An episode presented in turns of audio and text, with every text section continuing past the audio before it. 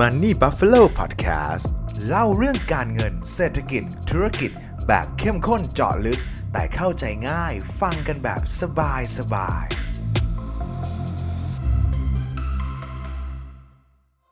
เป็นประเด็นร้อนเป็นประเด็นแรงแล้วนะครับ เมื่อกรตออกมาประกาศ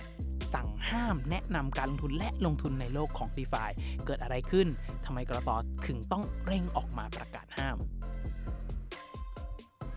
ยินดีต้อนรับทุกท่านนะครับ กลับเข้าสู่รายการ Money Buffalo Podcast นะครับ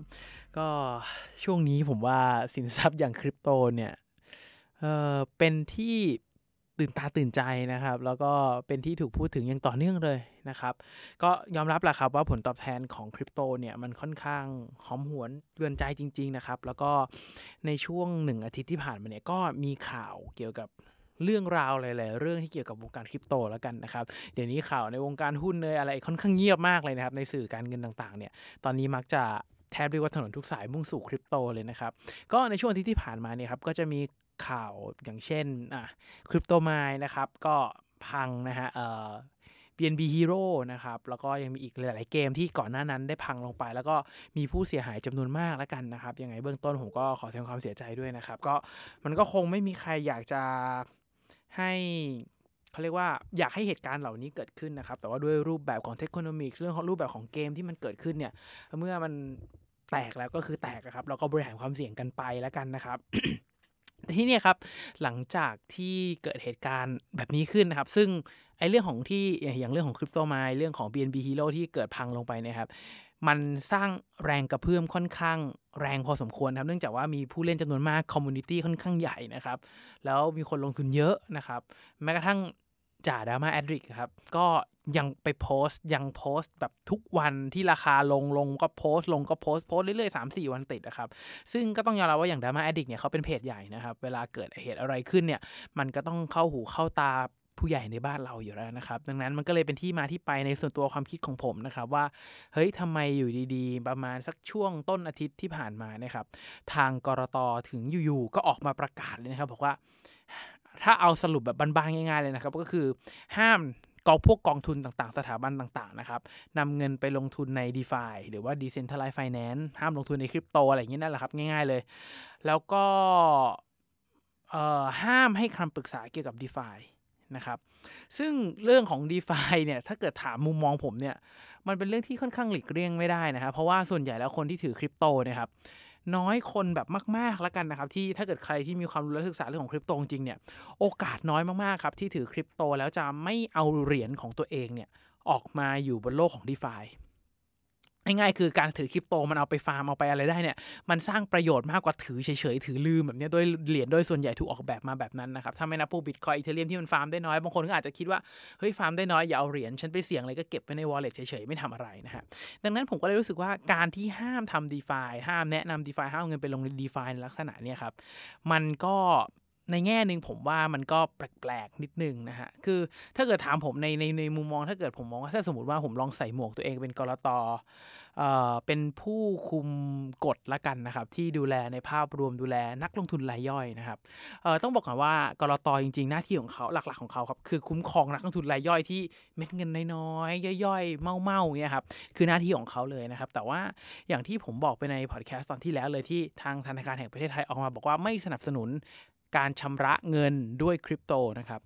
ผมว่าหมวกใบของเขาเนี่ยมันเป็นหมวกใบที่มันมีความใกล้เคียงกันก็คือ เน้นดูเรื่องของความปลอดภัยเรื่องของเสถียรภาพมากกว่าแน่นอนว่า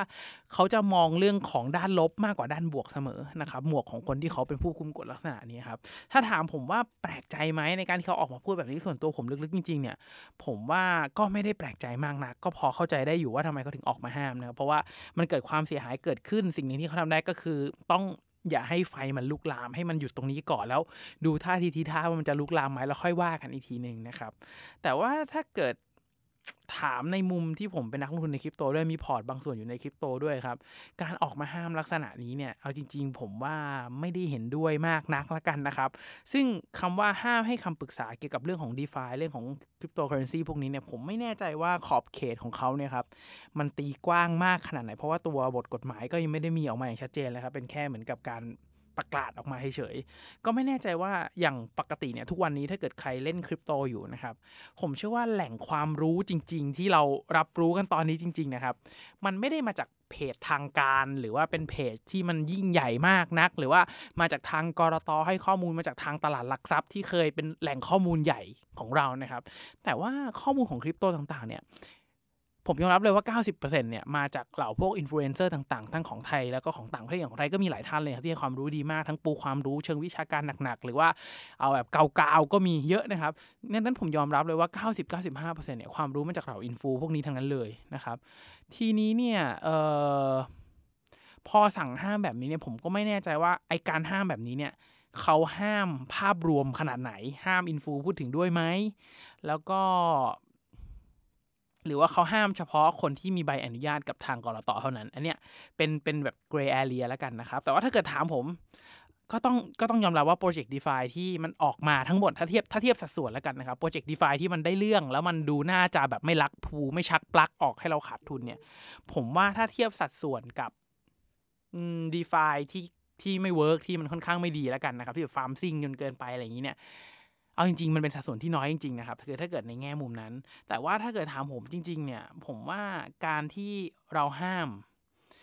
ผมว่ามันเป็นเหมือนกับการตัดโอกาสซะมากกว่า เพราะว่าส่วนตัวผมจริงๆ ผมมองคริปโตเป็นโอกาสทางการลงทุนอันหนึ่งที่ดีมากๆนะครับ ส่วนตัวผมไม่อยากให้ไปปิดโอกาสการลงทุนเหล่านี้ แล้วก็แทนที่จะปิดซุกมันไว้ใต้พรมอย่าเข้าถึงมันไม่ดีมันอย่างนั้นมันอย่างนี้ผมว่าเอามันขึ้นมาวางบนโต๊ะ แล้วเราศึกษาสิ่งใหม่สิ่งนี้นะครับ ไปพร้อมๆกันให้ความรู้อย่างถูกต้อง แน่นอนครับว่า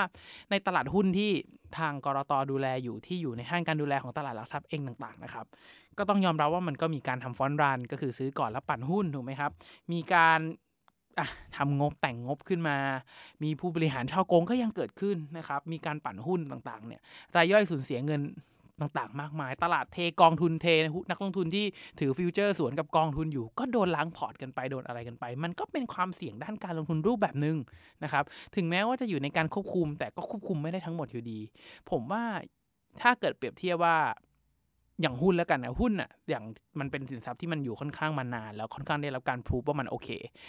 สิ่งที่ทางกรตทางตลาดหลักทรัพย์ทำเนี่ยก็คือยกหุ้นขึ้นมาวางบนโต๊ะ แล้วเราก็ส่องมันทุกซอกทุกมุมเลยครับส่องให้หมดเป็นยังไงความเสี่ยงเป็นยังไงทำไมหุ้นตัวนี้เกิดเหตุการณ์แบบนี้ผู้บริหารทำไมเขาทำแบบนั้นแบบนี้ออกมาให้เห็น แล้วให้นักลงทุนเลือกลงทุนเอง แล้วก็ให้ความรู้อย่างถูกต้องบริหารความเสี่ยงให้เป็น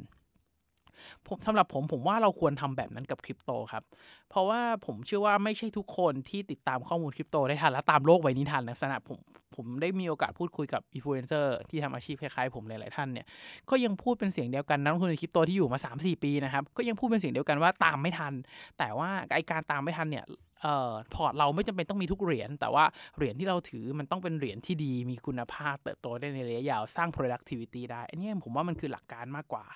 ผมว่ายิ่งเราไปห้ามให้ข้อมูลมันไม่ flow ไม่มีการพูดถึงผมว่ารายย่อยยิ่งจะลำบากนะครับคนที่เป็นรายย่อยผมว่าลำบากเพราะว่าการเข้าถึงแหล่งข้อมูลต่างๆเนี่ยผมว่าถ้าไม่มีคนคอยให้คำแนะนำอย่างเราอินฟลูเอนเซอร์อย่างพวกผมอย่างหลาย ๆ ท่านที่ออกมาให้ความรู้กันเรื่อย ๆ เนี่ย ผมว่ารายย่อย ผมว่าเผลอๆเข้าไปอาจจะโดนโกงมากกว่าเดิมด้วยซ้ำนะฮะ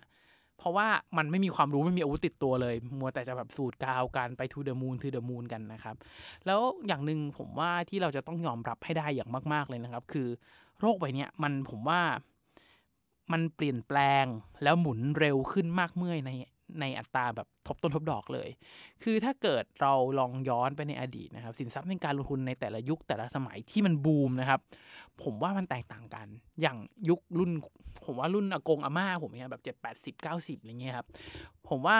สินทรัพย์หนึ่งที่มันทำ performance ได้ดี และมัน prove มาก ๆ แล้วมันเปลี่ยนฐานะหลาย ๆ คนเลยก็คืออสังหาริมทรัพย์ นะครับยุคนั้นเนี่ยอสังหาริมทรัพย์บูมมากการสร้างโรงงานการทำอะไรโรงงานการทำการผลิตต่างๆ มากมายเนี่ยจะบูมมากๆนะครับแต่ว่าถ้าเกิดเป็นยุคแบบคนเบบี้บูมเมอร์หน่อยผมว่า 60บวกลบแถวนี้เนี่ยสินทรัพย์ที่โตมากับเขาเนี่ยผมว่าคือหุ้น หุ้นเนี่ยจะเป็นอะไรที่โอ้โหผลตอบแทนดี มีเซียนหุ้นเกิดขึ้นหมื่นล้านพันล้านวอร์เรนบัฟเฟตก็เกิดมาจากยุคที่เป็นยุคหุ้นพวกนี้นะครับในยุคช่วงอายุ แต่ผมว่า